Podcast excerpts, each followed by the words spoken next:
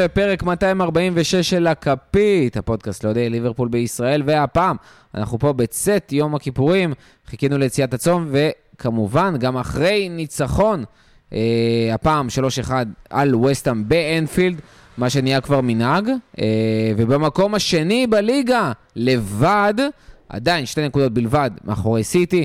אנחנו בעצם מקליטים גם אחרי ניצחון הבכורה במשחק הבכורה, העונה בליגה האירופית, 3-1 על לאסק האוסטרית. אה, ובכלל, ליברפול עדיין בלתי מנוצחת העונה, ועם ניצחונות בלבד, פרט לתיקו מול צ'לסי בברידג', אה, שפשוט היו, אין, היו חייבים להרוס את הרצף אה, באותו משחק, משחק הראשון העונה. איתי כאן בפאנל היום, קודם כל נגיד שלום שלום לגיא רגב, מה קורה? קודם כל fuck the Tories. הופה, חשוב. הפעם לא צריך להזכיר לך. כן, ו...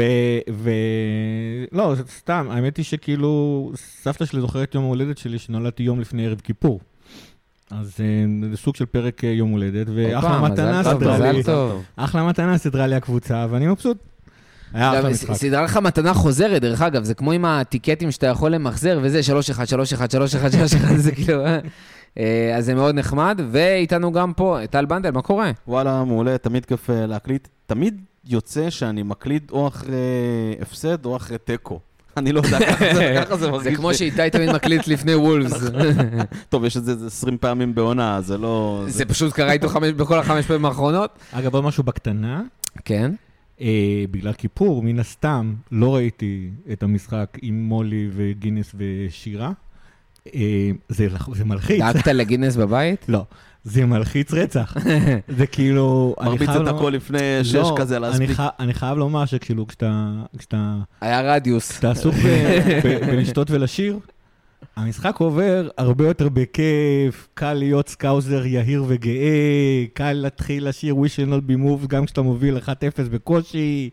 We're gonna win the league. גם את זה נורא קל לשיר, ופתאום, דקה 70, כשעוד היה 2 ו-1 שם, והתקרב ה...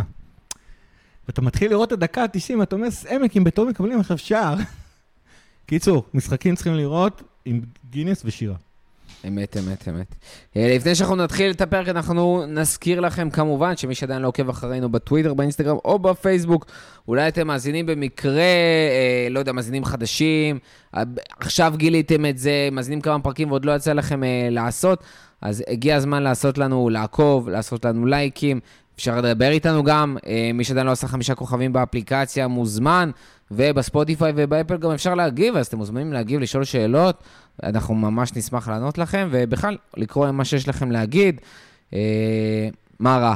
ואלבומים במרפסת, פודקאסט המוזיקה מבית הכפית, בניצוחם של ברבירו, מנטבר וחברים, וגם בנדל שאיתנו פה, הקליט שם לא מעט פרקים.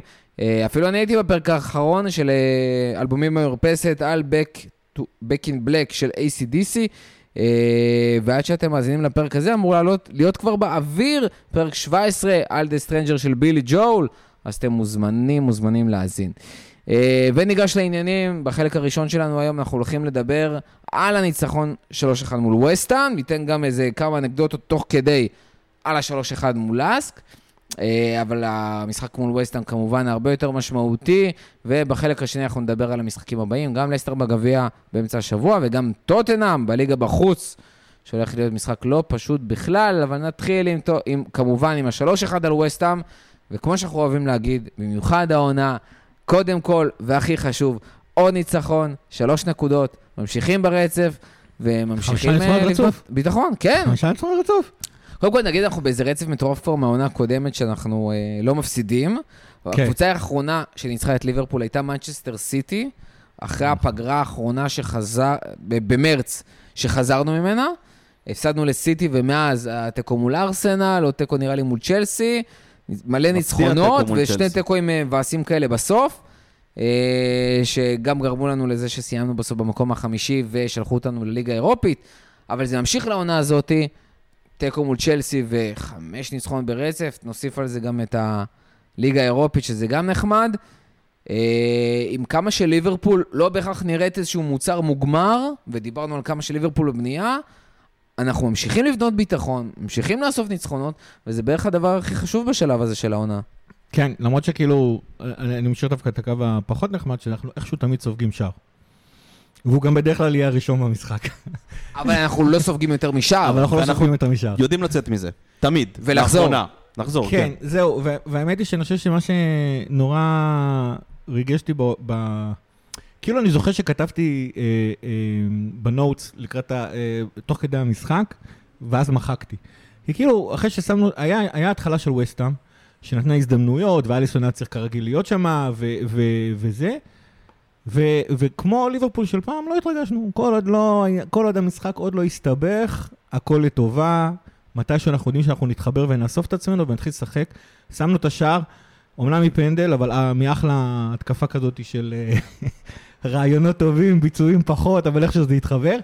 אה, אה, ואז פתאום היו 20 דקות של קור רוח, של יציבות, של שליטה במרכז השדה, ואני כבר הייתי מבסוט, התחלתי לכתוב כל מיני הערות, ואז הגיע השער של... של אה, קצת זכיחות אבל. זה- קצת הוא הגיע זחיחות. מזחיחות.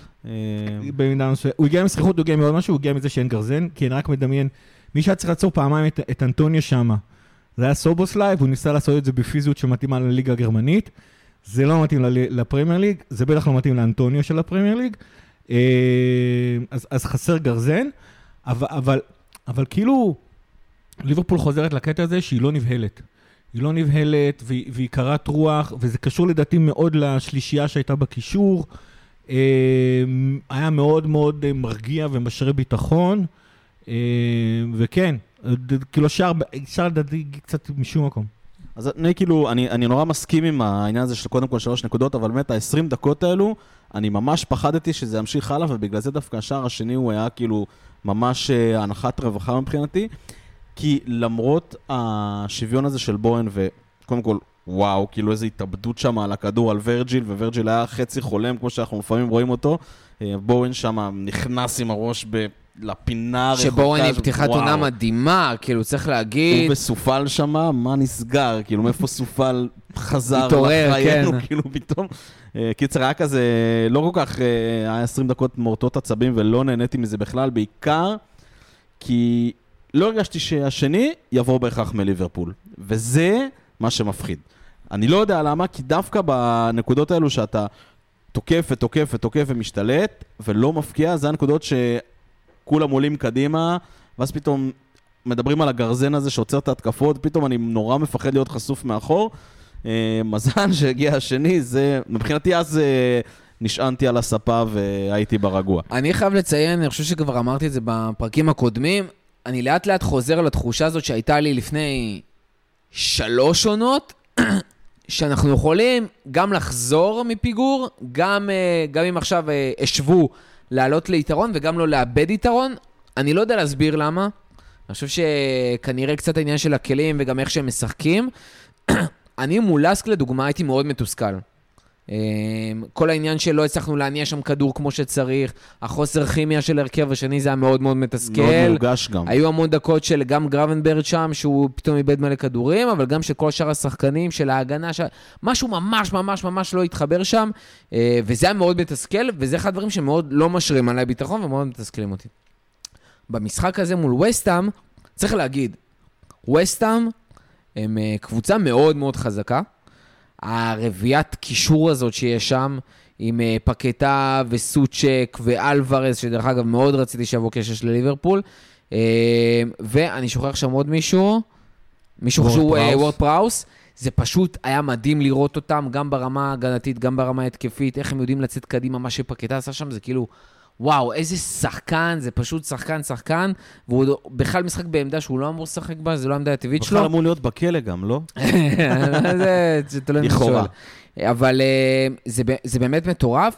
צריך להגיד שאחד הדברים שהיו לזכותנו ולרעתם של וסטאם, זה המויסיות הזאתי.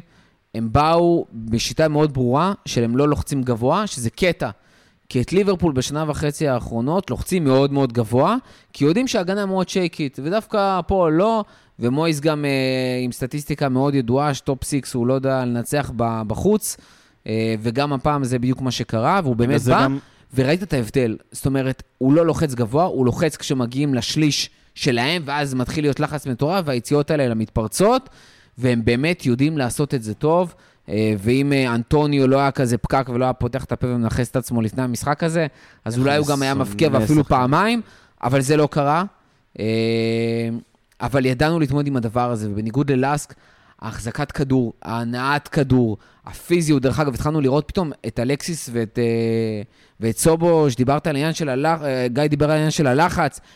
היכולת שלהם לשים פתאום כתף, גוף, בכלל, זה משהו שלא ראינו אותו בשנתיים האחרונות בליברפול. זה כאילו פתאום משהו שאתה מקבל מהמספרי. שמונה שלך, שיש לך אותם, על הדרך קרטיס, שלא מאבד כדורים ועושה יפה מאוד, מדהים, מה שהוא עשה בנבחרת אה, של. הנוער, פתאום הוא עושה בפרמייר ליג, שזה לא עובד בכלל. אה, והדברים האלה משמעותיים, זה שדרווין מוסיף גם זה שהוא יורד למטה ועושה הגנה, ורותם שלחנו בקבוצה של הכפית, את המיקומים האלה, ופתאום אתה רואה את דרווין יותר נמוך מסובו ומקליסטר, ואתה אומר כאילו, what the fuck, איך זה יכול להיות בכלל? אז הדברים האלה סופר משמעותיים, הפיזיות עלתה, הביטחון לאט לאט עולה, ההבנה הזאת שצריך להניע כדור קודם כל ולפני הכל ובסבלנות, וזה גם הדברים שהובילו לגולים, אז כיף מאוד לראות, ולי זה השרה מאוד ביטחון, אבל מה שעוד יותר השרה את הביטחון, זה הפינה שחייבת לבוא, וזה הודו לאליסון כי טוב, כאילו, וזה לא חסר. פשוט מדהים. איזה כיף שיש לנו שוער world class, שב-10 דקות, 15 דקות, שלוקח לך זמן להתניע, או שאתה פשוט יוצא מפוקוס, יש לך שוער world class, באמת, יכול להיות every single week, השוער אולי הכי טוב בעולם, ופשוט להדוף שם ש... מצבים נתן מטורפים. שם איזה עצירה על הפינה הימנית שם, כאילו. סוצ'ק, כן. וואו. סוצ'ק, וגם, אגב, הנגיחה של בוין שדי הלכה אליו, אבל רק לאליסון כל הנגיחות הולכות בדיוק אליו. זה זה יפה. תשמע, נו מה, כמה כמה לחזור על זה? כבר, אתה יודע, כל פרק, פרק. כל פרק. כל פרק. קודם כל, הוא תמיד נותן סיבות, והוא נותן סיבות כי הוא שוער כל כך טוב, וכי הוא מציל את המצבים, דווקא את המצבים האלה, צריך להגיד. אה, וזה פשוט כיף לראות את זה, זה, זה פשוט מדהים. דרך אגב, אפילו אני חושב שבמשחק רגל שלו לאט-לאט הוא משתפר, וזה דברים שקצת לפעמים חסרים, והוא עושה שטויות. פה מדהים, וגם היציאה שלו עם הראש, פנטסטי. גם בגול של בוהן לא היה רחוק. לא היה נכון, רחוק. נכון, נכון. אה, תשמע, שוב, אה, אה, אני, אין לנו גרזן, על זה אני אחזור, העונה הרבה. אה, תשמע, זה מורגש, אין ספק. זה מורגש, וטוב שיש את אליסון, כי בתכל'ס בשתי, שתיים משלוש הזדמנויות ש- שקרו לנו בגלל זה, עונה אחת מהן אה, הייתה אחר כך בקרן, זה פשוט עצר אותם. אתה כאילו- את כבר את הקצת ש- שליברפול נותנת, אה, את אותה נקודת תורפה. שליברפול נותנת, אז uh, הוא, הוא לוקח, וכן, אז כמו שהעונה שעברה הוא בכלל החזיק אותנו שנוכל לפנטז על מקום ארבע, uh, השנה הוא פשוט ישים אותנו במקום ארבע. זה... אני חושב שגם יש עוד שחקנים שישימו אותם במקום ארבע, וכמו שאמרנו, הודו לאליסון כי טוב, אז אני רוצה להגיד שהודו גם לסאלח, שחזר לבעוט פנדלים כמו בן אדם, ויכול להבקיע לא מהריבאונד, ובועט לאמצע, וכמו שצריך, ומפוצ- ומפציץ שם. אה, ו- ועל הדרך, השיא המטורף הזה של סאלח, אה, גיא, אתה חייב אה, הוא היה אה, מעורב להתייחס. ב-12 שער... הוא היה, הוא השחקן היחידי בפרמייר ליג שהיה פעמיים, פעמיים מעורב. בש, בשער ב-12 משחקים ברציפות. מעורב, כאילו. כן, לא. הבקיע. אבל מעורב בשער, זה, הוא, זה מדהים, הוא כל שנה מראה שהשחקן היחידי שאתה יכול באמת להשוות אליו אה, בפרמייר ליג, זה, זה כן, טיירי כן. הנרי. זה פשוט אותה רמה, השחקן הזר של הכמה עונות, שמשפיע בכזאת צורה, אה, שהוא כאילו ווינגר, אבל חלוץ, שערים, בישולים, שחקן זר, כל הדברים האלה, זה ברמות האלה, ואני באמת מאחל ש- לסאלח שידברו עליו שנים אחרי זה, כמו שהם מדברים על טיירי הנרי היום. תשמע, קורה עכשיו לסאלח בעונה הזאת ספציפית, הוא... הוא עבר פאזה. הוא, הוא עושה איזושהי קפיצת דרך. אמ, זה נורא, הוא, הוא כאילו גם בממד אחר. כאילו, אנחנו היינו רגילים לראות את סאלח אה, נורא כאילו איכשהו מתחבר לשטף של המשחק, אה, טרגטמן, כאלה דברים. הוא משחק הרבה יותר אחורה מאיפה שזה, עונה שעברה זה היה מטריף לי בעיקר את השכל. אה, הוא למד להסתדר עם זה, והוא עושה את זה נורא נורא מדהים. שימו לב, קודם כל הוא, הוא, הוא פחות, כאילו, זה נכון שהוא יוצא לדריבלים לפעמים, אבל הפעולה הראשונה שהוא, שהוא רוצה לעשות, הוא משחק בנגיעה. הוא כאילו, הכדורים מגיעים אליו, עוד לפני שהכדור מגיע אליו, הוא יודע למי הוא רוצה למסור את הכדור, הוא מתמקד הרבה יותר בלבשל מאשר אה, ב- בלהבקיע. אה, רק אם אין לו את זה, אה, אז הוא מתחיל לחפש את הדריבלים, או, או לנסות להבקיע בעצמו. ואני שוב אומר, והוא עושה את זה בנגיעה, הכדור כאילו, הוא, זה, זה דבר שקורה לשחקנים גדולים, בטח ב, ככה כשהם נכנסים לעשור הרביעי של חייהם, שהם פשוט אה, נמצאים במקום אחר לגמרי, כל השחקנים משחקים, מתאמצים, ופה ושמה וזה.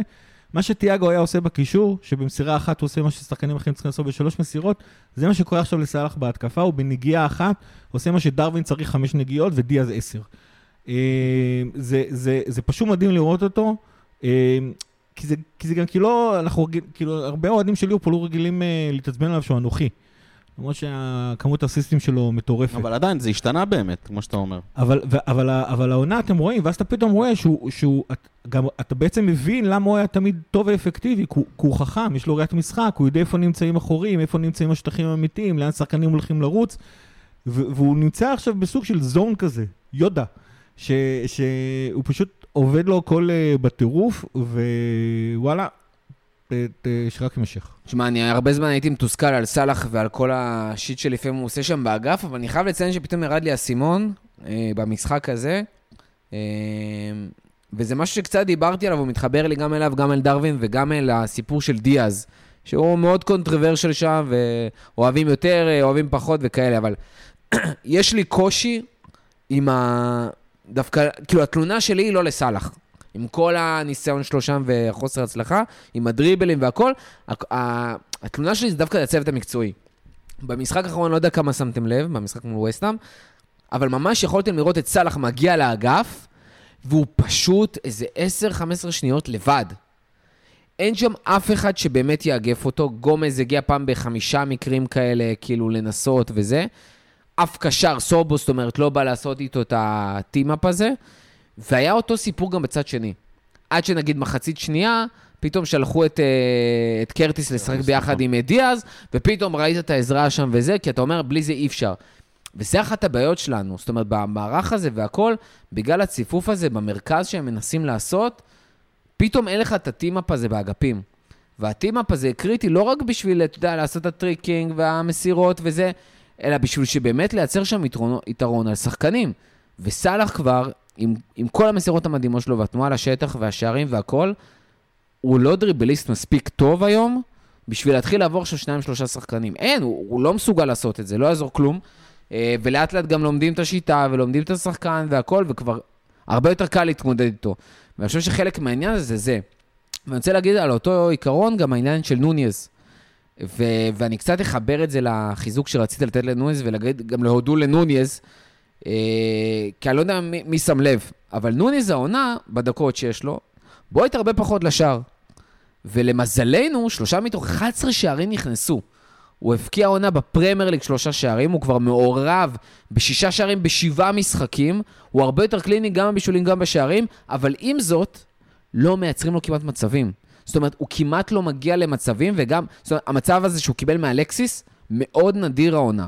הרבה דברים שקרו שם, גם מצבים של סאלח, הם לא ממצבים שמייצרים להם, כמו מצבים שבמקרה מגיעים לכדור וכאילו בועטים אותם. וזה רק מראה כמה אין לך איזושהי באמת מכניקה לתוך הדבר הזה. אה, ויש עם זה, עם זה בעיה. זאת אומרת, אם, ס, אם סאלח לא מגיע בצד ימין למצב טוב ומייצר, אין כמעט אף אחד שמייצר שם, ואנחנו חייבים ללמוד איך עושים את הדברים האלה. גם דיאז, יכול לאהוב אותו פחות, יכול לאהוב אותו יותר, אבל אפשר להגיד בפה מלא, שלא מייצרים לדיאז מצבים, ודיאז אין מה לעשות, לא יכול באמת לייצר משם מצבים. אם משחקים איתו, תייצרו לו. ו- ורובו כבר לא עושה שם, אה, כאילו לא עושה את האוברלאפים, לא עושה כלום, וזה משהו מאוד, אותי ספציפית זה מאוד מתסכל. או אם אתם רוצים לשחק, תייצרו את המצבים האלה, תייצרו להם מה שצריך, תייצרו להם את ההתקפות. אם לא, תמצאו פתרונות אחרים. אה, ואני חייב לציין, עוד פעם, אני באמת מאחל שכל הדבר הזה איכשהו יתחבר, והליברפול אה, 2.0, ותכף אנחנו נגיע לזה יותר, אבל בשביל שזה גם יקרה, זה חייב לייצר איזשהו חיבור מאוד ברור ברמה הטקטית, כדי שיוכלו לעבוד עם זה. כן, אני חושב שבאמת השילוב של שני הדברים שאמרתם, אני מסכים, כאילו מצד אחד סאלח באמת מקבל כדור ב... בצד ימין שם, מרים את הראש, מחפש את המסירה, מה שהוא יכול לעשות בנגיעה אחת ודיאז צריך עשר נגיעות, דיאז מסתכל, גם כשיש לו למי למסור. האם הוא ימסור או האם לא, זו שאלה שעדיין תמוהה בעיניי, אבל מה שהוא עושה מלא מלא פעמים כשאין לו מה לעשות, זה מתחיל למשוך את הכדור למרכז. וזה אם היית כמו סאלח לפני שלוש שנות, היית מושך את הכדור על המרכז, מגיע לאזור ה-16, בועט, אין לו את זה. מלא פעמים הוא מגיע לאזור ה-16. גם אם היית ו... מכניס כדור לתוך הרחבה. אומר, הוא- בדיוק, וגם הוא מגיע ל-16, ואז אוקיי, ואז חוזר אחורה ומוצא את עצמו עומד במרכז הרחבה, וכאילו, ואף אחד, לא, אף אחד לא... ורק אז רובו נזכר להתחיל לעשות את התנועה. אני לא יודע אם זו הוראה טקטית של קלופ, או שפשוט... לא יודע, זה באמת uh, קצת מתסכל, וסאלח פשוט, כמו שגיא אמר, הוא פשוט ממציא את עצמו מחדש, מבין את הסיטואציה, מבין, גם עונה שעברה הוא היה מנסה הרבה יותר להיכנס בדריבלים, הוא, העונה עושה את זה הרבה הרבה פחות. זה, מבחינתי זה אדיר, כי הנגיעה של סאלח בכדור והבישולים שלו הם השחקן הכי חשוב שלנו לדעתי העונה, כרגע, והנתונים אה, לגמרי תומכים בזה, הוא מדהים. אתה יודע מי אני חושב שזה? דרך אגב, אני חושב שיש היום שני שחקנים, ש... היחידים בליברפול, שהם קונסיסטנטים ברמה גבוהה, לא משנה מה, מהדקה הראשונה של אה, שריקת הפתיחה מול צ'לסי. שני שחקנים. מי הם? לא כולל אליסון. כולל אליסון, אז אליסון וסובו. חד משמעית. זאת אומרת, בעיניי באמת, סאלח נותן את המספרים, בישולים, שערים והכל, אבל אני חושב שאין שחקן שדה יותר קונסיסטנטי העונה מסובו. זה מדהים, איזה רכש מטורף, זה מדהים לחשוב שהוא בן 22, והוא משחק כמו שהוא משחק בביטחון שלו, הוא לוקח את הכדורים אליו, הוא יכול לשחק בתור double six, לנהל את המשחק מאחורה, הוא יכול לצאת קדימה, הוא יכול לבעוט, הוא קצת בעיה שהוא פוגע בחומה כשהוא בועט החופשיות. אבל הוא מדהים, הוא פשוט משחק טוב כל משחק. הוא לדעתי גם, כל משחק שהוא פתח, הוא סגר 90 דקות. כן. זאת אומרת, הוא אף פעם לא מוחלף, לא נגמרת לו אנרגיה, הוא גם מנהל את זה מאוד חכם. אה, וזה פשוט מדהים, איזה שיפור מטורף לקישור שלנו הוא הביא. זאת אומרת, גם מקליסטר בעיניי הביא מלא דברים מדהימים, אבל uh, מקליסטר יש לו את הדקות שהוא יותר טוב, דקות שהוא פחות טוב, משחקים שהוא יותר טוב, משחקים שהוא פחות טוב. המשחק ליגה הקודם הוא פשוט כאילו, היה, במ- היה צריך להוציא אותו במחצית, כאילו, כשחזרנו מהפגרה. לא, הוא אה, בא עייף. כאילו... כן, טעות- אבל- טעות לשים אותו. סבבה, הרבה שחקנים הגיעו עייפים, הוא היה שם מקרה קיצון, גם צריך להגיד שהיו לו מקרים גם במשחק האחרון, בעיניי לפחות, שהוא קצת לא היה איתנו, ואז הוא כאילו התאפס על עצמו. אה, והמסירה המדהימה הזאת לנוניז. אבל סובו פשוט קונסיסטנטי, כל דקה, כל משחק, זה פשוט מדהים לראות, וזה כאילו מרגיש שזה רק עניין של זמן, עד שהדבר הזה יתפוצץ לגמרי, כאילו ממש. אה, אין לי מה להוסיף על סובו, זה, זה כאילו, אתה יודע, כל הסופרלטיבים אה, כבר, אה, לי כבר נגמרו. אה, אני חושב שמקליסטר, עוד פעם, גם פעם שלישית, אין גרזן. אה, מקליסטר אה, סובל מזה שהוא זה שאמור להיות הכי אחורי משם. באמת לא, רחמים. זה לא התפקיד שלו, הוא כאילו אמור להיות אחד קדימה יותר. ואז, אגב, כשהוא עושה את זה, אז מגיעה המסירה ל- ל- לנונז. אה, או מגיעים זה שהוא לוקח את הכדור קדימה. הוא כאילו, שוב, אני לא עקבתי אחרי הרבה אחרי ברייטון, זה נורא מזכיר לו במה שהוא עשה ב- בארגנטינה במונדיאל, שהוא פשוט היה שחקן שמאחוריו היה נדמה לי את אה, אנסו פרננדס. נכון. אנזו, אנזו, כן. אה, היה אפילו שתיים, הוא היה אפילו העשר, שדרך אגב, זה גם משהו שאין לי בעיה. כן. נגיד, במשחק האחרון, קרטיס, שאנחנו תכף חייבים לדבר עליו, קרטיס שיחק ממש במחצית הראשונה 10. נכון. הוא היה ממש כאילו... יש את ב manager, שאתה שם אותו בפיפא, שאתה שם אותו ב free form כזה, שיכול לשחק איפה שהוא רוצה, זה היה כזה. אה, ואלקסיס, דרך אגב, מאוד חסר לי את השחקן הזה שישחק כמו אלקסיס שם, כי הוא גם היה נכנס לרחבה פתאום, הוא היה בועט מרחוק, דברים שקרטיס לא בהכרח יעשה. אבל אה, כמו שאתה אומר, זה פשוט פספוס לראות אותו שם מאחורה ב- בשש. ואגב, ב- ברגעים שזה קורה, כי זה קורה לו לפעמים, שפתאום הוא נמצא בפוזיציה, שהוא לוקח, אה, מוביל את הכדור קדימה בדריבל, ב- מתי שהוא מוצא את המסירה הנכונה לאחד האגפים הפנויים, ואז הוא מצליח. אני חושב שאחד הדברים שאתמול עזר נורא נורא לקישור שלנו, היה העובדה שבמידה מסוימת אה, קרטיס, אלקסיס ו- ו- וסובו, בבסיס שלהם, הם מאוד מאוד מאוד דומים. שחקנים שיכולים לקחת את הכדור, שקשה נורא לחטוף להם את הכדור, שיודעים להוביל את הכדור קדימה, שיודעים למסור את הכדור לכל, ה... לכל הצדדים, שיש בהם איזושהי פיזיות מסוימת, לא פיזיות של גרזן, אבל יש בהם פיזיות מסוימת. אה, ואז קרה דבר מעניין כל המשחק. אה, זה נכון שבעיקרון הכי אחורי היה, היה מקה, והכי קדמי היה, היה קרטיס. קרטיס ג'ונס, אבל היה שם קטע נורא נורא מגניב, שכל פעם מישהו אחר היה השחקן הכי קדמי, וכל פעם מישהו אחר היה השחקן הכי אחורי. ואתה ראית שלפי השטחים ש- שווסטהאם נתנה לנו, אז הקשרים שלנו היו אלה שבחרו מי מהם הולך קדימה, ומי אה, ואז האחרים גם ידעו, היו מספיק חכמים לחפות אחרי מי שהלך קדימה. שדרך אגב, זה מאוד מזכיר את התקופה שהיינו משחקים עם אה, ג'יני מילנר ואנדו. נכון. שזה ממש שלושה קשרים שכולם יכולים לשחק, שכולם שמונה, כולם יכולים איכשהו לשחק כעשר וכולם יכולים איכשהו לשחק שש. נכון. ואז יש דינמיקה שמאוד כזה מאזנת. אממה, שהשלישייה שיש לנו כרגע היא הרבה יותר 10 מאשר 6, בניגוד להנדומילי ג'יני היו נכון. ב-6 מאשר 10. אה, והדבר הזה נו- נורא נורא נורא מגניב. אני עדיין כאילו, עוד פעם, מפנטז, כבר פעם חמישית בפרק הזה, שיהיה גרזן שייתן לשניים האחרים לעשות את העליות האלה אה, כמה שיותר, כי כרגע, אגב, היצירתיות מגיעה מהקישור. זה לא מה שהיה בליברפול אה, הקודמת, שהיצירתיות הגיעה מ- מרובו וטרנד, היצירתיות כרגע מגיעה מה, מה, מהקישור, הם אלה שצריכים. עכשיו, כשיש שלושה, זה נורא נורא עובד, ואז כמובן עולה השאלה, מה יקרה כשטרנד יחזור? כי אתמול, השלישייה הזאת, כל פעם אחד הלך קדימה וזה, וידעו שמישהו יחפה את, אצלהם. כשטרנד יחזור, הוא יצפה לראות את הכדור הרבה יותר. ועכשיו נשאלת השאלה, איך הדבר הזה יתחיל פתאום להשתלב, כשזה כבר לא יהיה שלישייה, אלא בעצם במרכז השדה יהיו ארבעה שחקנים שרוצים לנהל את המשחק מאחורה. אה, אני חושב שמבחינת אגו, מי שיוותר הכי בקלות זה דווקא יהיה קרטיס ג'ונס. אה, אני חושב שזה נורא תלוי כמה טרנד תהיה באמצע. אם זה יהיה כמו, כמו במשחק נגד אסטון וילה, שהוא היה, הרבה, היה ממש בקו, כמעט בקו של הבלמים, שיחק ממש כמו קווטרבק, זה יעבוד. זה, זה ממש יכול זה לעבוד. גם תלוי קבוצה ומשחק. כי הוא יהיה- כי הוא יהיה אחורה יותר מסובו ומקליסטר, וקרטיס ג'ונס יהיה קצת יותר קדימה, או, שהוא יהיה קצת, או ש, שסובו יהיה יותר קדימה, ו, ו, ומקליסטר יהיה עם קרטיס ג'ונס שם באמצע. אה, אנדו גם יכול אה, איכשהו להשתלב בזה. אה, או שזה יקרה כמו כשהתחלנו לשחק עם טרנט באמצע, שטרנט ממש נכנס לאמצע לשחק שש. אה, יחד עם, ה, אה, עם השחקנים האלה, ואז היו יותר מדי צ'יפים שמנסים לקחת את הכדור, וזה לא יעבוד. אני חושב שהמפתח של, אה, של מה שיקרה לנו מעכשיו, מפתח מאוד חשוב להצלחה של ליברפול 2-0, זה איך טרנט נכנס לאמצע כשהוא נכנס לאמצע. האם, האם הוא יעשה את זה בקו של וירג'יל, או אם הוא ינסה ממש להיכנס ולהצטרף לקו של מאקה.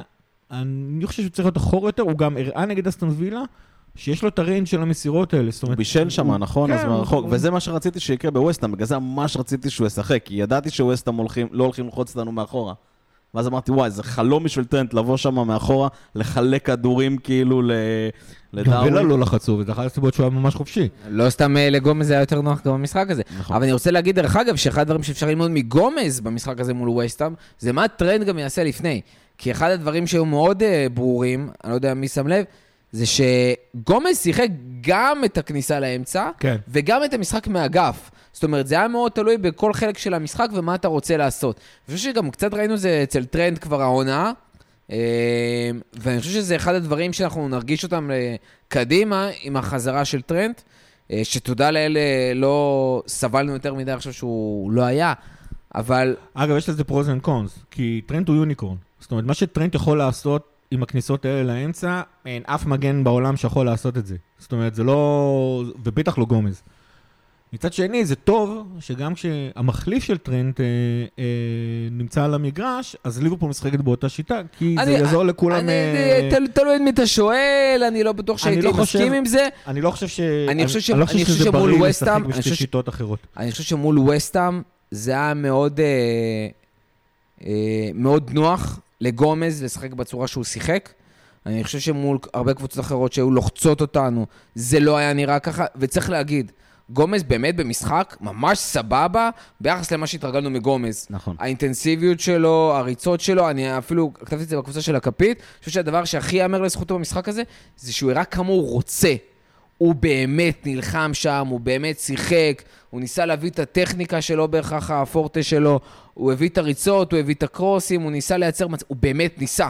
זאת אומרת, הוא לא אמר, טוב, אני אין מה לעשות, אני מנסה. זה, שאפו. באמת, כי זה לא, זה לא הוא obvious. זה לא obvious כשאתה... לא נכון, לא תמיד. יש לו קטעים שהוא מעופף, שהוא אובר ביטחון. מעופף זה משהו במיוחד אחר. עם העמדה של הבלם וזה, וכשאתה מקבל עמדה שהיא אחרת ודורשת ממך הרבה יותר מבדרך כלל, הוא זה היה לא נראה obvious. מרוכז, הוא היה נראה מרוכז, הוא היה נראה כן, על זה, כן, הוא הוא לקח את ההזדמנות.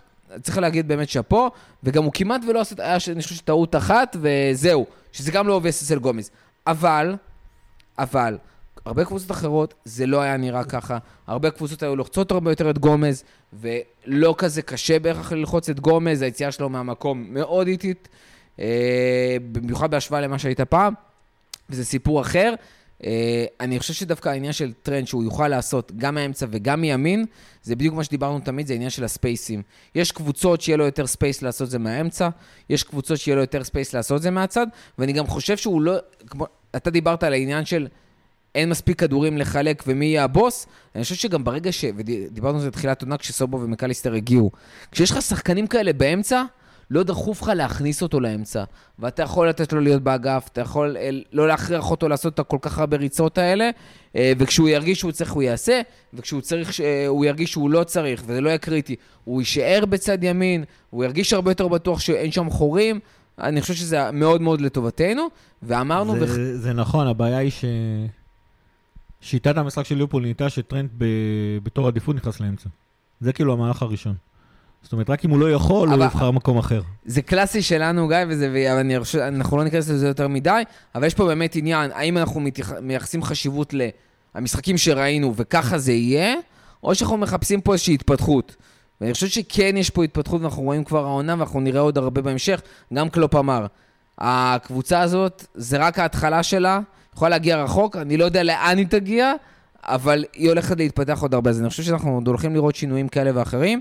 אה, ואפרופו שינויים, אחד הדברים שאנחנו באמת רואים זה מה שגומז עושה, אה, מה שגומז, סליחה, מה שקרטיס עושה העונה, ואנחנו חייבים לדבר על זה, ובנדל אני אשמח אם תרחיב, זה באמת לראות את הביטחון אקסטרה שקרטיס מביא, שהוא יודע להשתמש ביכולות שלו, הלחץ שלו מקדימה, היכולת שלו אפילו אתמול, שהוא ניסה לייצר את המצבים, העזרה שהוא נתן שם לדיאז שהייתה מאוד משמעותית, ויש שיגידו, אפילו השחקן הכי טוב אתמול על הדשא. הוא היה מדהים אתמול, באמת, הרגשת אותו בכל מקום על המגרש, גם את הלחץ, לקח כדורים, שמר על הכדורים שצריך. ממש גם, אני לא יודע מי מכם זוכר, אבל אני כל העונה שעברה התמרמרתי באמת על קרטיס ג'ונס, הייתי אנטי. ואני יודע מה קרה, כנראה מאז המונדיאל של הצעירות שם קיבל איזה הכוונה גם מקלופ וגם, אה, לא יודע מי המאמן שם של אנגליה, אבל אה, של הצעירה. הוא אדיר, באמת, הוא אדיר והוא עושה עבודה מצוינת, ואפילו הפקיע אתמול, אם אתם לא זוכרים, אבל הפקיע וקיבל, והיה בנבדל. אה, אגב, שזה, שזה נורא מתחבר למה שדיברנו על, על הקטע שכל פעם שחקן אחר מישהו אחר עולה, עולה, נכון, בדיוק. וזה גם מתחבר, אתה אמרת שאתה קצת היית מודאג אחרי השער, אני חושב שכאילו, השער הזה, התגובה ממש ממש מהירה. נכון, זה היה מהר, נכון. והיא גם עוד פעם הייתה שילוש של סובו וקרטיס, עוד פעם, אחד הולך קצת חצי קדימה, אחד הולך ממש קדימה. אה, סליחה, תמשיך. כי זה באמת רמה, באמת, רמה ממש גבוהה של קשר, הוא סופר סופר סופר צעיר, כאילו, והניצחון אי אפשר להוציא לו כדור. מה זה? אי אפשר לקחת לו את הכדור. לא, אי אפשר לקחת לו את הכדור, ממש. זה...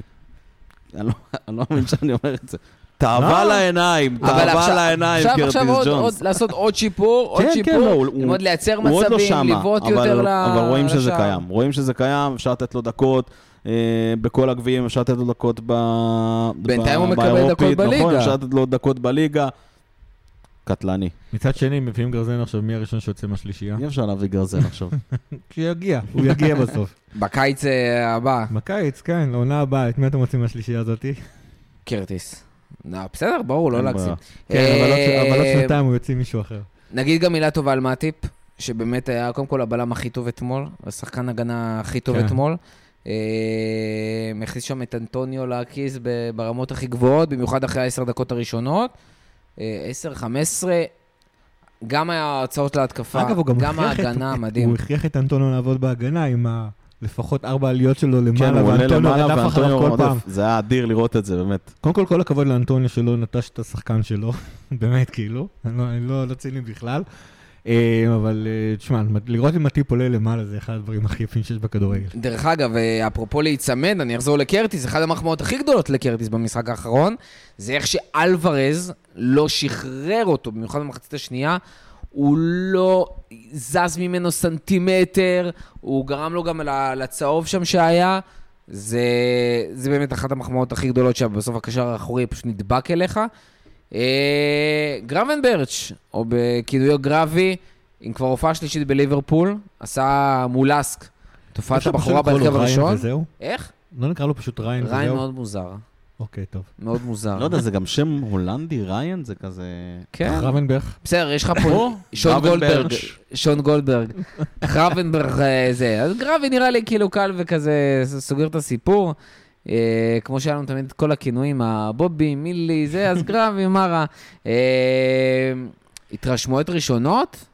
אה, גם ראינו שהוא כאילו לא משחק את מה שציפו, ציפו שיעשה את הדאבל סיקס וזה, כן. לא, דווקא רואים אני- אותו הרבה יותר משחק את אני אומר ה... לך, לדעתי- מקדימה. לדעתי הוא בא בגלל שלא הצלחנו להביא את בלינגהם. כאילו כל מה שקרה העונה קצת, אה, כל ההתרחשויות שקרו העונה, הקיץ, אתה מתכוון. קיץ, כן, סליחה, בחלון העברות לקראת העונה הזאתי, אה, קצת גרם לנו לחשוב אה, מה מומי. הוא לדעתי הגיע להיות אה, שמונה. הוא כאילו, הג'וד בלינגהם שלא הגיע, זה הג'וד בלינגהם לעוד שנתיים, עוד שנתיים שלוש, הוא יהיה מה שרצינו שיהיה ג'וד בלינגהם. נורא סקרן אותי לראות אותו נגד הוא גם. הולך להיות חלוץ כמו ג'וד ב- בספרד? לא חושב. השאלה אם הוא הולך לנצח את, אה, את אה, צ'ולו. אה, חשבתי בלילה קר בסטוק. נו- נורא אהבתי, נורא אהבתי לראות איך הוא באמת מוביל את הכדור קדימה. יש קטע מוזר איתו, הוא יודע, הוא יודע להתפנות מאוד מאוד יפה, אבל הוא מת- ומתפנה מאוד מאוד יפה, ומשום מה, במקום לרוץ לשטחים האמיתיים שהוא גם, יש לפניו, או שגם... למסור למקומות הנכונים. שגם לה, הוא, הוא משום מה עשה את הדריבלים קדימה, את הענת הכדור קדימה, לתוך שחקנים. עכשיו, יש לי תחושה שהוא עושה את זה בכוונה, כי יכול, אני לא יודע, לא ראיתי אותו בהולנד כמובן, אבל יש לי תחושה שהוא כאילו נורא בטוח בעצמו ביכולת שלו לעבור את השחקנים הזה, ואז אם אתה עובד השחקן, אז אתה בכלל מייצר לעצמך שטח אה, פנוי, כאילו גם השטח הפנוי שיש אה, בצד אחד, פלוס עברת את השחקן, אתה בכלל אה, חופשי לרוץ קדימה ולעשות מה שאתה רוצה ולהכניס את, ה, את הקבוצה היריבה ללחץ. אה, בהתחלה זה אפילו גם הצליח לו, ואז פ, פתאום זה הפסיק. אה, אני, אני חושב שכאילו, לא יודע, הוא צריך לעבוד על זה. אני, אני אישית חושב שעדיף לו לרוץ לשטחים אמיתיים מאשר מה שהוא, עשה שם. אה, בתור הופעה בכורה זה היה מאוד, אותי זה הרשים. המחצית הראשונה שלו דווקא, שדווקא אז ליברפול שיחקה פחות טוב. אה, אני דווקא מאוד התאכזבתי שם. הוא היה נקודות האור. אני אני ראיתי את הציוצים שלך, אני לא מבין למה. אתה... אני, אני אגיד לך למה, אני אגיד לך, הקושי שלי, תקשיב, אני יודע מה, אני יודע מה גרבנברץ' מביא. אני מבין את היתרונות, אני מבין למה הביאו אותו, הכל בסדר. לא יודע אם הייתי רץ, אבל כמו שאתה אומר, ו- וכמו שגם כתבתי בעצמי בטוויטר, אני חושב שבעיקר הביאו אותו בגלל הפרופיל שלו. כבר מאוהבים בו מלפני שלוש שנים, חושבים שיש לו פוטנציאל ותקרה מאוד מאוד גבוהה, ומעדיפים שעושה את זה בליברפול, במיוחד במחיר שהיה אפשר להביא אותו, וזה הגישה של המועדון, הרבה עבודה לטווח ארוך ולא לטווח קצר, סבבה, מבין. ועם זאת, הקושי שלי העיקרי איתו היה שהוא הוא כבר מצליח לחטוף, הוא מצליח זה. אחד, הוא מתבחבש עם עצמו, ושתיים, הוא לא מוסר, מה שה obvious למסור, הוא יעשה הפוך. הוא מסר לתוך שחקנים של היריבה, הוא מסר לתוך dead zones, הוא מסר כאילו מסירות מאוד לא נוחות, וזה מאוד שיגע אותי.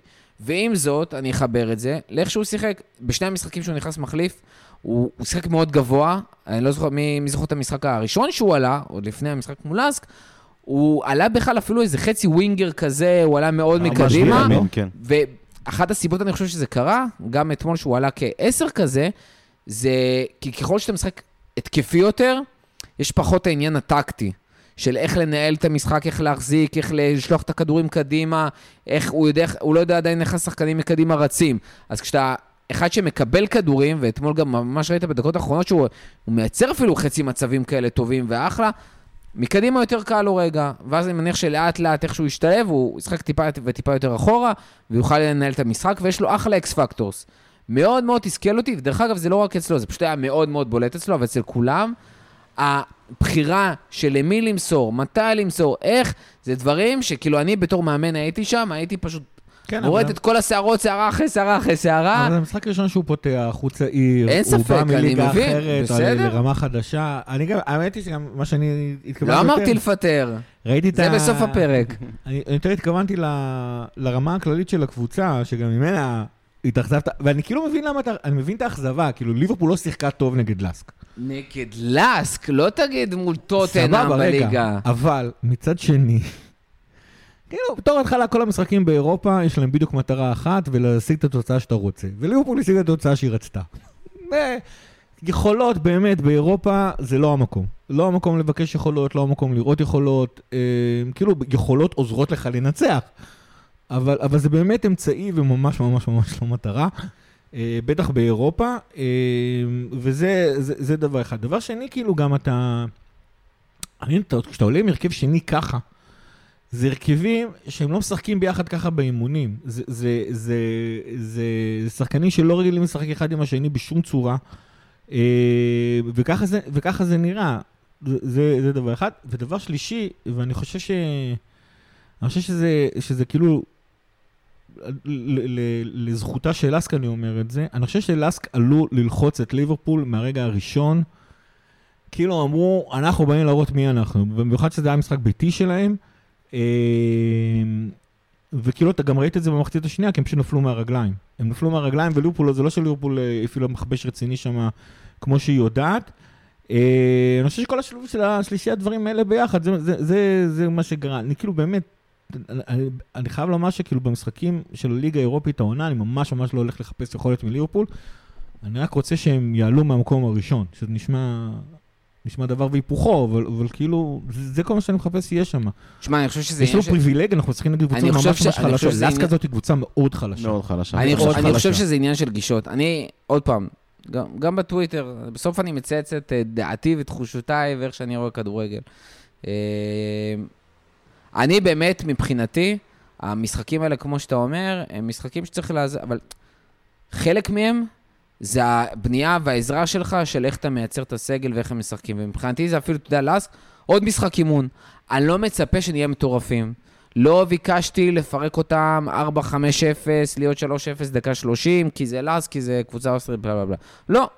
אבל רציתי לראות כדורגל, רציתי לראות כדורגל של ליברפול, רציתי לראות שיש טקטיקה מאוד ברורה, שיש uh, הבנה של איך ליברפול משחקת, וכמו שקלופ תמיד אמר, אני רוצה שיסתכלו על ליברפול, לא משנה מה, אה, איזה מדים הם לובשים ומי השחקנים, אה, זה כדורגל של קלופ. sorry, אני לא ראיתי את הכדורגל הזה של קלופ. אני ראיתי כדורגל מאוד מבולגן, מאוד מפוזר, מאוד חלש, בלי הנעת כדור, בלי החזקה של הכדור, במיוחד מול איזה. אני מצפה גם משחקנים שפתחו שם, אתה יודע, מאליוט וזה. להיות שתי רמות מעל, מעל, אפילו רמה אחת מעל, להיות הרבה יותר בטוחים מעצמם, וזה היה לי מאוד חסר. אתה יודע מה? אנחנו כל הזמן אומרים, משחקי גביע ומשחקי ליגה אירופית, זה אמורים להיות ההזדמנות של ההרכב השני ולתת שם בראש. וזה הרגיש לי ש... שלא עושים את זה. אפילו בן דוג, שמבחינתי, אתה יודע, יש לו מלא גרייס, מלא מלא מלא מלא גרייס, ילד בן 17 והכל, וזה, ועדיין, שחקן מנסה פעם אחרי פעם אחרי פעם, בפעם העשרית לעשות את הדריבל שם על הקו. כאילו, בסוף זה משחק תחרותי של ליברפול. צריך לשחק בהתאם. זה לא משחק אימון שאתה עושה אותו אצלך באקדמיה, אז זה אחרת. אה, וזה הציפיות שלי. עוד פעם, יכול להיות שבסוף לקלופ יש מנטרה אחרת, וזה שלו, ואני לא קורא לפטר אף אחד. לי היה מאוד קשה לראות את זה, וזה למה אותי זה מאוד ביאס. מנגד, היה לי מאוד כיף לראות את המשחק מול ווסטהאם עם כל הכוכביות, כי פה אתה פתאום רואה כדורגל, אתה רואה כדורגל מסודר, אתה רואה את הכדורגל של קלופ, אתה רואה את הרמה הגדולה, אתה רואה את הפערים בין ליברפול לווסטהאם, וזה דברים שכיף לך בסוף לראות, עוד בלי קשר לתוצאה. אה, כבסיס עוד לפני שאנחנו זה, וזה גם מה שגרם לי להבין שאנחנו מנצחים את המשחק הזה גם תוך כדי המשחק. שלא הכניסו לי לחץ והביא לי מאוד, הרבה מאוד ביטחון, אז אה, זה לפחות הגישה שלי. אה, אנחנו מסיימים את החלק הראשון של הפרק, אנחנו עוברים למשחק, לחלק השני. משחק הבא, כבר באמצע השבוע, אנחנו פוגשים את לסטר בגביע. אה, לסטר מגיע מהמקום הראשון בצ'מפיונשיפ. אה, פתחה יפה מאוד. למרות ששחררה את כל הכישור לא. ההתקפי שלה. צריך, צריך להגיד, דרך אגב, זה לא כל הקישור ההתקפי. אז שדדו אותם. זה מדיסון ו... גנבו להם את כל הנכסים, אחי, מה, אין מה לה. צריך- דרך אגב, צריך. להגיד, מדיסון, מדיסון הלך. בארנס, מה? טילמנס? נכון. שלא, אפילו לא להיט בווילה, וגם לא שיחק כמעט בסוף העונה שם וגם של בלסטר אסטר. הוא היה פותח מלא כן, משחקים. כן, לא, כן, כן. כן, לא, לא לגמרי. נכון, לא נכון, תסתכלו. לא ינאצ'ו עדיין שם, אה, נכון. ורדי עדיין שם, פס אה, חשוב, פס עדיין שם, זה חשוב, חשוב למשחק. אה, אין סיכוי שפאס עולה נגדנו. 80 אחוז מהקבוצה עולה. שהכרת של אסטר עדיין שם. הוא עולה, מה? דוסברי די. עדיין פותח, ווינקס הגיע מטוטנאם ונכנס שם להרכב, NDD כשיר, משחק. אה, אבל אחד הדברים המעניינים שם, זה המחליף הישיר של מדיסון, דווקא הגיע מהאקדמיה. אה, מקטיר הצעיר, אה, לדעתי בן 19, קשר התקפי, ה top scorer של לסטר בצ'מפיונשיפ, שדי מתפזרת שם ברמת השערים והבישולים. אבל אחת הסיבות העיקריות לזה שהם במקום הראשון בצ'מפיונשיפ, וזה ממש כיף לראות את זה, שם עוד כמה שחקנים צעירים ושחקנים חדשים שהגיעו, אבל לרוב זה שלד מאוד מאוד דומה למה שהיה להם אה, גם בעונה שעברה. אה, יהיה מאוד מעניין לראות את המפגש הזה, וגם יהיה מאוד מעניין לראות אה, איזה קבוצה קלופ מציב במשחק הזה, כי מצד אחד גביע, ואתה אומר זה, מצד שני, מקום ראשון מהצ'מפיונשיפ, אתה לא יודע אם אתה רוצה להיות מודח בשלב כל כך מוקדם. מה אתה עושה, יש לך טוטנאם בסופה שתכף נגיע. הדבר היחידי שאני הזה? רוצה שיהיה במשחק הזה, זה 11 חילופים לקראת המשחק הזה, ו-11 חילופים למשחק שאחר כך. שיעלה עם ההרכב שתיים וחצי, וזהו. ולא מעניין אותי מה יקרה. לא אכפת לך לקבל אומר 4-0? שאתה חותם על מה שקרה מול לסקה כנגד קבוצה יותר טובה שמכירה אותך טוב יותר. ברור. בלי לחשוב פה על לא. לא מפסיד. צריך להשוות. מה? אתה מפסיד. אני לא בטוח שאתה מפסיד. אני לא בטוח שאכפת לגיא להפסיד. וזה גם... ואני לא בטוח- ואני לא בטוח שלעוף מהמפעל הזה זה לא התוצאה הנכונה, הטובה. צריך להגיד, דרך אגב, זה אנפילד? ל- לליברפול. שוב, צריך לז- צריך, אה, צריך לזכור. הפסד ללסטר באנפילד בשלב הזה של הגביע, אני לא יודע כמה זה להיט. אני לא חושב שכאילו זה גביע ליגה, כולם מבינים על מה מדובר. בסדר, אחד לא עלתה להרכב, אה, לא שתיים וחצי ולא הרכב אחד, אבל הוא תעלה עושה 11 חילופים, 1.75 הוא הרכב. עושה- הוא עושה 11 חילופים, לדעתי הוא עושה 11 חילופים, אני מקווה, סליחה, אני מקווה שהוא עושה 11 חילופים, הוא יעשה בטוח לפחות 5-6, אה, ובאמת, זה הדבר היחידי שאני מצפה מהמשחק הזה. אנדו גרבנברץ' ואליוט פותחים בקישור? הלוואי, לא, אפילו דוק. דוק? אפילו דוק וז'וטה וגג פה. אגב, דוק, ז'וטה וגג פה זה- זה פאקינג אה, שלישייה קדמית מול אה, פייז. מול- מול פייזר, מול פייזר אחלה. ודני וורד, לא? אני חושב שהם... דני הם- וורד, כן. לא- הם- אני מניח שהם לא... למרות שאגב, כאילו, אתה יודע, הם- הם כאילו... בגלל שהם עונה ראשונה מחוץ לפרמייר ליג, אז במקום 100 מיליון פאונד מהטלוויזיה, מקבלים 50 מיליון פאונד, אפילו 60. אה, אז כאילו, והם הכניסו המון המון כסף מה- מה- מזה ש... מכרו את השחקנים מכרו את? השחקנים שלהם, אני מניח שיש להם יכולת... אה, לא, מה שנקרא, לא סתם הם אה, מקום ראשון אה, בצ'מפיונשיפ. אה, אני לא, באמת, גביע הליגה זה מפעל שבאמת עבד, עבר עליו, עבד עליו הקלח. הוא לא צריך זה, ולליברפול יש מטרות הרבה, הרבה יותר חשובות. זאת אומרת, אני, אני חושב שכולנו מופתעים, אני, אתה יודע מה, אני אגיד, אני מאוד מאוד מופתע מההתחלה הנהדרת של, ה, של העונה הזאתי. אני ציפיתי שליברפול אה, כן תצליח לסיים במקום 4, אני עכשיו בטוח שליברפול תסיים במקום 4, יותר מזה, אני חושב שליברפול תצליח לסיים במקום 2. בטח, אתה רואה איך צ'לסי אה, ויונתן משחקות. יותר, ש- יותר מזה, כן, איך על- משחקת, אה, וגם איך ארסנל משחקת. אוי, אתה ראית את ה-8-0? כן, אני מדבר על המשחקים שלו לפני 8-0, בכל אופן שפילד יונייטד, כן, אז לא זה. אה, שמע, זה שפל יונייטד, זה לא שפל יונייטד. אבל עדיין, אה, אנחנו כבר רגילים, אני חושב שחמש עונות רצוף יש איזה 8-9-0 קבוע. כן. אנחנו, כאילו, כן. אתה יודע. לא, אבל באמת, הם סופר- כאילו- חלשים. הם ניוקאסל, סופר או. שהם מפרקים, או שלא הולך להם. כאילו, אבל הם זה קבוצה או- טובה, וזה היה ברור שמתישהו יתפוצצו. אבל, באו אה, שפילד, שהם קבוצה, סליחה על הזה, גרועה ממש, זה היה ברור שהם ייתנו להם בראש. וואו, זה נשמע כאילו קללה בדרך, ואז כאילו גרועה ממש. אומר, כן, כי היה לי משהו לא יפה להגיד, מה זה לא יפה? אבל, כאילו, אבל אני חושב ש... אבל למרות כל הדברים החיוביים האלה והאקסטרה ביטחון שיש לי לאיך שהעונה הזאת הולכת להיראות, אה, כאילו, לא לסיים מקום ארבע, לא להפיל לליגת אלופות עוד פעם, זה קטסטרופה. לא, אני מסכים. אז לא רוצה שום דבר שמפריע לזה, כרגיל. טוב, תמיד אני- הייתי מתעצבן על גביע הליגה כי הוא מפריע לקחת את האליפות כשאתה צריך לשחק נגד אבו דאבי. לא רוצה, אתה יודע, לא רוצה, לא רוצה לא לא לסיים ארבע. ואם היית מקבל קבוצה טובה יותר? עולה הרכב שני, אגב, בדרך כלל מה שקורה בסיבובים 3-4, שתי הקבוצות עולות עם ההרכב השני שלהם, כאילו, דרך אגב, אני כאילו חושב מתועתי. זה- כאילו האובייס שפותח, ברור, ברור. צימקס ברור. שחידש סבבה. חוזה פותח, אה, קונאטה פותח כי לא פתח משחק אחרון, מתי? קוואנסה פצוע, אה, נכון, קוואנסה פצוע. וירג'יל בטח יפתח אה? גם מה במשחק? הזה. לא אה, חושב לא. שיסכנו את מאטיפ אה, זה. תלוי, אה, תלוי- משחק אחרי ש- משחק. השאלה מי הם רוצים לשחק. ישמרו אותו לטוטנאם גם שאלה לדעתי. מי הם רוצים לשחק נגד אה, טוטנאם, מי רוצים שמטי פה קונטה ישחק מול טוטנאם. מי שישחק מול... אה, אני קשה לראות שישחקו עם לא, לא, מאטיפ אה, שני משחקים רצוף. אה, לא, גם, אה, מטיפ לא ישחק שלושה משחקים רצוף, זה ברור. נכון, נכון, נכון. שלושה? למה שלושה? לא, אם הוא ישחק גם נגד טוטנאם. אם הוא ישחק. גם נגד טוטנאם. הוא משחק נגד אה. ווסטהאם? אם הוא ישחק, אם רוצים שמטיפ ישחק נגד טוטנאם, הוא לא ישחק נגד לסטר לא, אבל אני אומר. גם אם קונאטה ישחק מול טוטנאם, סבבה? אז מאטיפ זה שני משחקים רצוף.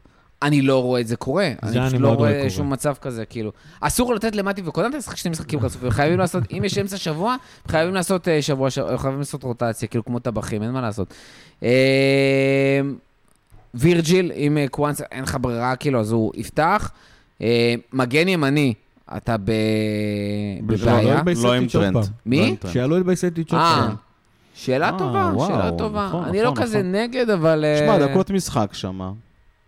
לא רע. תשמע, אגב, טרנט לא עולים, בטוח. אני חושב שאם טרנט. יכול, אם כנראה טרנט יהיה כשיר לטוטנאם, אז גומז, כאילו, כן, ייתנו לו מה שנקרא את העוד משחק ברצף, ואז אה, יעלו? זה יכול להיות, אבל, אבל, אבל באמת. אני לא כאילו, חושב שהם מתייחסים ללאסק וללסטר אותו דבר. אני מאוד מקווה שכן, אני אגיד לך יותר מזה, המשחק נגד לסטר הוא פחות חשוב מהמשחק נגד לסק. אבל הפערים ברמות, זה לא כעניין של הפערים חשיבות. ברמות זה דבר אחד, אבל אני מדבר על חשיבות של המשחק. אתה, יש לך פה קבוצה ש... אתה, יש לך פה, היה לך קבוצה, משחק נגד קבוצה שאתה חייב לוודא שאתה מסיים מקום ראשון בבתים האירופאים, וזה משחק ראשון, וכו' וכו', אז רמה נמוכה ופה ושמה, זה דבר אחד. ומשחק שבאופן מסורתי, חוץ מבעונה הראשונה של קלופ, למד מאוד מאוד יפה, זה מפעל, שאם הגעת בטעות ל- לרבע גמר, אז אתה משם מנסה לקחת את התואר. אבל בעיקרון זה מפעל, מפעל של הסגל, הוא בעצמו קורא לזה, זה תואר שכל הסגל לוקח, וזה הדבר היפה במפעל הזה. סבבה, אז שייתן לסגל לשחק, לא להרכב הראשון. אה, ומה שמעביר אותנו לטוטנאם, טוטנה זה משחק מאוד יפה לראות את הבעייתיות, שבפעם השישית אה, בפרק הזה אין גרזן לליברפול. ומה שליברפול הצליחה לעשות נגד אנטוניו, לא בטוח שהיא תצליח לעשות נגד מדיסון וסון וקולוסבסקי ורשרלסון. אה, שלא בטוח אה, יפתח. ועוד אנחנו. משחקים בחוץ, כן, אבל מתי שהוא יעלה. ועוד אנחנו משחקים בחוץ. אה, ומנור. טוטנה מגיעה עם מורל מאוד מאוד גבוה, מאוד מאוד גבוה. מדיסון עושה קסמים שם בעמדת 10 שהוא נמצא שם. מהרגע שסון אגב עבר לעמדת החלוץ, בכלל הם אה, נראים מפחידים. דרך אגב, צריך להגיד, מדיסון, אה, זה, יש שלא דיבורים. כשיר לא כשיר. כרגע יש ציטוט שהוא אומר בעצם שלדעתו הוא כן יהיה כשיר למשחק. אנחנו נדע אוחו. כנראה רק באיזה... יש אה, רק אה, דבר אחד שקובע אם שחקן יכול להיות כשיר או לא, וזה הסימון שלו בפנטזי. כרגע, מדיסון צהוב? ש- עם חכה, הוא צהוב צהוב כי זה רגע חייבים, צהוב. חייבים לעשות. צהוב זה פותח. צהוב. צהוב זה פותח. יש את ג'ונסון. צהוב צהוב זה מה שהוא יהיה.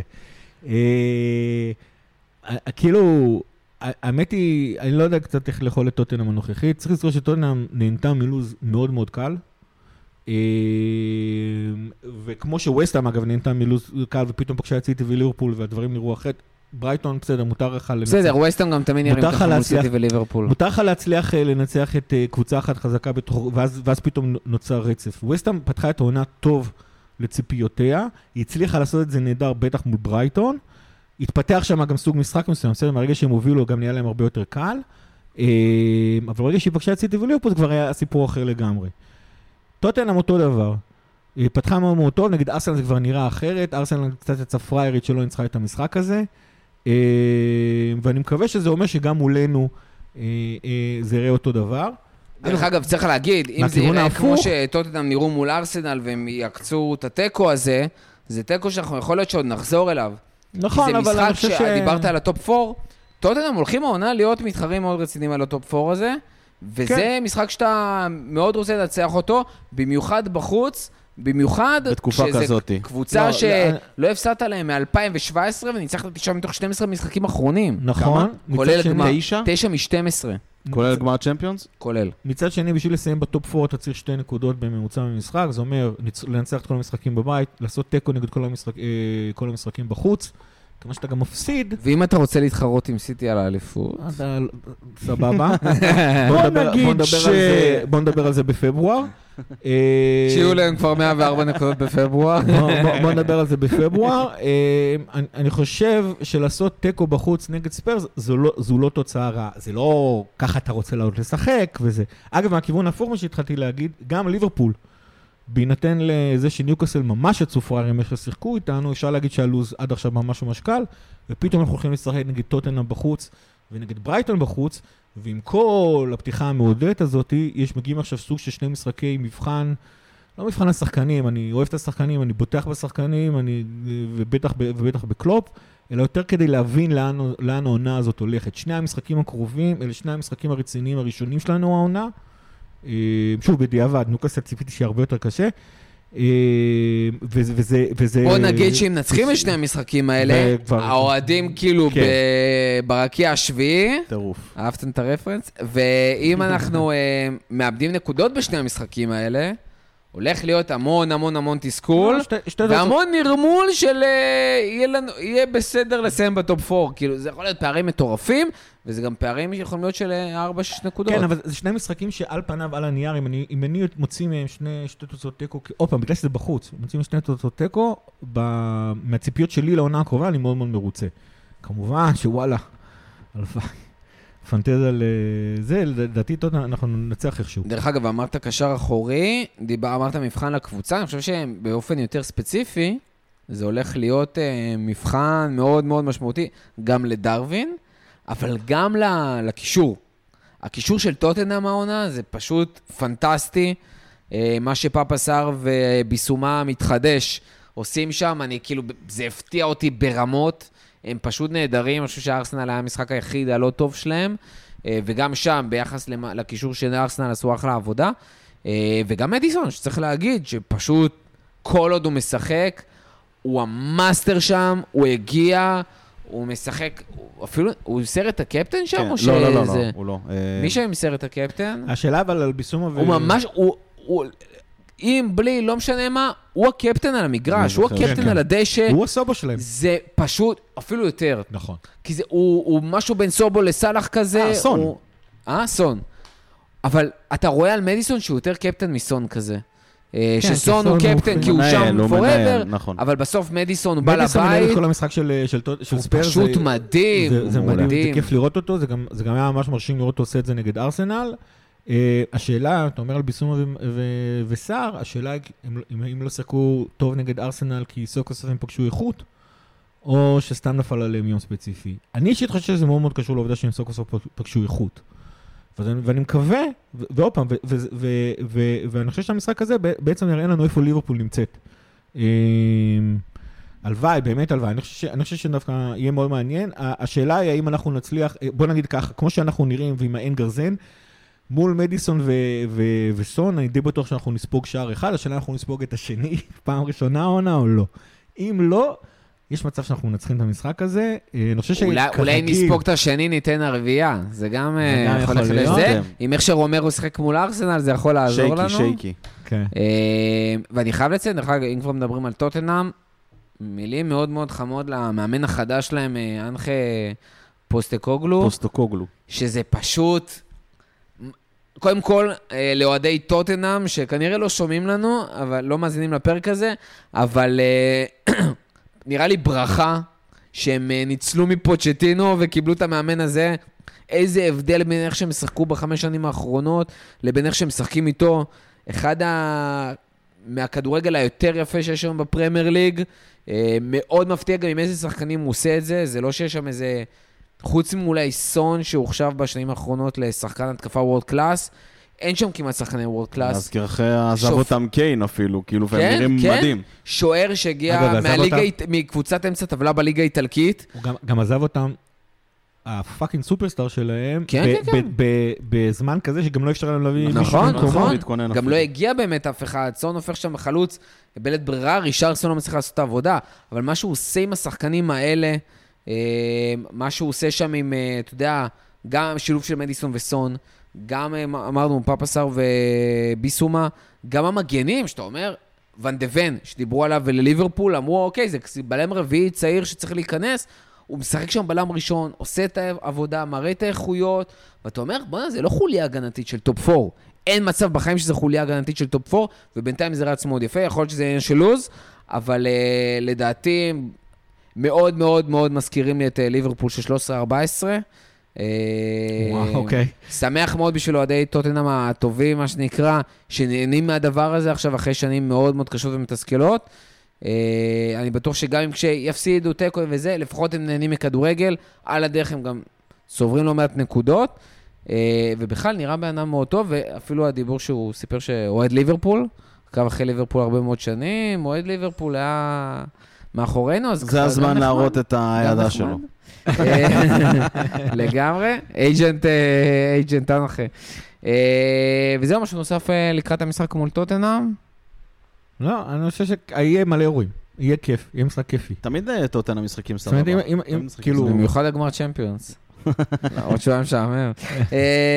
הימורים? בליגה המשחקים שלנו כן. הימורים, גם לסטר, גם טוטנאם? 2-2. מה, לסטר? לא? לסטר לא מעניין. לסטר לא וואו, מעניין. איזה תגיד, 2-2 אתה- דפקת גיא, פה? אתה חייב להמר. לא מעניין אותי. אתה צריך להגיד, אז מה? זה אה. חוקי הפורמט, אתה צריך להגיד מה שאתה חושב. תשעה חילופים, אה, ו-2-2 נגד ספיירס. אבל כמה לסטר כמה ליברפול? לסטר? אפילו 1x2, משהו. 3-1 עוד פעם. סבבה. אני אומר אה, לסטר אה, 2-0. איי, רציתי. גם. נכון. וטוטנאם... נכון. 4-1 ליברפול. חשבתי על זה כבר קודם, כן. יפה. 1-0 לסטר, ו-3-2 אה, לנו, מול 1-0 טוטנהאם. לנו. 1-0 לנו מול לסטר, 3-2 מול טוטנאם. יהיה אתה באמת כפית, חושב שלא יהיה נקבל כפית. שער מנאצ'ו? שתיים. מה, מה, מה? שתיים. אה, שני לא, שערים ונגד מטוטנהאם? זה. לא. לא, לא, מנאצ'ו, אתה באמת חושב שלא נקבל שער? כן, אוקיי, כן. מגניב. עזוב מדרוסברי שעם כבר מדרוסברי ורדי. שמאוד אוהב לכבוש מול ליברפול. ורדי אה, מתבגר. דרוסברי- דרוסברי הול. איזה שחקן. שחקן אדיר? מאוד אוהב. אותו. דרך אגב, top assist בלסטר, אז היה, קודי סגר אצלנו כאילו כן. בקיץ. הלך לקבוצת צ'מפיונשיפ בכוונה, גם, לא ברור. אה, דבר אחרון לפרק, גיא, כמה אנחנו כבר בתוך הפרק? שער. תגיד לי, שעה? בול. עגול? כן. אה, אז יפה, חמוד, אנחנו עומדים בזמנים. אה, נסיים עם אה, פינת הפנטזי, לא, בינתיים לא, אתה לא. יכול אה, אוי, לחשוב לא. זה. לא, לא. לא, לא, נסיים. לא, מה, צריך, יש צריך. אנשים שצריך לפרגן להם, אין צריך. מה לעשות. אז אה, אנשים מחכים לזה בכל זאת. אה, לא, תפרגן לאנשים. נפרגן לאנשים, מה אתה רוצה? אז אני אתחיל מליגת הכפית, קודם כל נפרגן לעמית פרס במקום הראשון, עם מחזור של 94 נקודות, איך אנשים וסך מחכים? הכל מה 428. אה, במקום השני, דביר ימפולסקי שחוזר לעצמו, למרות שככה ירד מהמקום הראשון, 72 נקודות המחזור ו-418 בכללי. במקום השלישי, סער כהן שלנו, הכל שעם מקום שלישי בליגה? סער אז זה עם 270 פתיחה חלומית. בישראל. אני בספק שהוא עשה בכלל חילופים מתחילת זה העונה. לא זה, יש לו יש הוא לו עם פאפה AI שר שעושה בהרכב. הכל. הוא עם מה? פאפה שר בהרכב ועיסק. הוא עם אה, מתי קאש. אה, אז, אז אני באמת חושב שהוא לא עשה. אה, במילותיו שלו, פוקס של החיים, לא תכננתי. אה, מרשים מאוד מאוד מאוד. אה, במקום הרביעי, מאיר פאר, במקום החמישי, אביב גינדי, וקבוצת אני לא מאמין לא שהוא יורגן. קלופ, ניר נווה, אילי נבות, עמית, אה, אמיר קולה ואמיר בן צבי סוגרים את העשירייה הראשונה. הפאנליסט היחיד בעצם אה, זה סער, כאילו, שנמצא בעשירייה הראשונה. כן, ולא נזכיר את הפאנליסטים בליגת האחרים, הפאנליסטים, אבל- סער כמובן במקום הראשון, רותם במקום השני, ברבירו במקום השלישי, רחמים עלה למקום הרביעי ואיתי ויזל במקום החמישי. אה, אני ובנדל ממש ממש מאחור. ורק-. הדר מאחורינו, אה, גיא במקום השמיני, וסך אה, הכל וואי, אני ממש. גרוע, אה? ממש, אני מסתכל על ממש, בנדל, ממש. אה, רגע, חוץ מסער, מישהו בכלל... לפחות יש לי חצי מרוקים במחזור, זה גם משהו. כן, מה? מי- חוץ מסער, מישהו כן. בכלל מה- מהפאנליסטים בעשירון השני של של הליגה? אני אגיד חושב לך, אני לא. חושב שלא. אולי רותם, לא? אני חושב שהבא זה רותם, אני לא חושב שיש אצלנו מישהו במקום אבל- החמישי. רותם במקום ה-32 בליגה של אה, הכפית, יפה. והוא מקום שני בפאנליסטים, שתבינו את הפערים. אה, סער, דרך אגב, בטופ 20 אלף בעולם, וואו. אה, שזה מאוד יפה, מאוד יפה, מקום מטורף. 103 בארץ, אם אני לא טועה. אז דרך אגב, רק לא, מראה כמה... מה זה אומר? מתי- אז מה זה? אומר? אז. מה זה אומר על דביר למפוסקי וזה שבמקום הראשון, שלא נעים לי, אבל שכחתי את שמו? הם יותר גבוהים, אבל אני, אני לא בטוח שאני יש לנו- יכול יש לראות לנו- איזה יש מקום לנו הם. מישהו במקום עשרת אלפים? קורה דבר כזה בליגה שלנו כרגע? אני חושב שעם עמית פרס במקום הראשון זה הגיוני, אבל אני לא בטוח. אני, קשה לראות את זה ככה לפי ה... מבחינתי, הוא האפליקציה. בעשרת אלפים. הגיוני?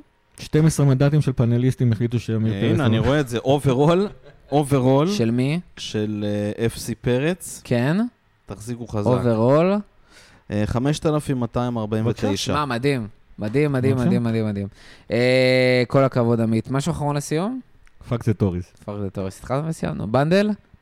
יאללה טוטן, אה, לסטר, יאללה לסטר. יאללה, ליברפול. טוב, תביאו את לסטר, אה, כאילו. bring לסטר, הרבה כדורגל אה, לאחרונה ובקרוב. אה, מקווים שלכולם היה, למי שיצא מהצום קל, גמר חתימה טובה. גמר חתימה טובה. בהצלחה לליברפול, הלוואי שכל שחקני ליברפול יצליחו, שליברקלופ 2.0 תצליח, תביאו את האליפות, תביאו את ה quadruple, אה, ועד הפעם הבאה, לפטר. לפטר.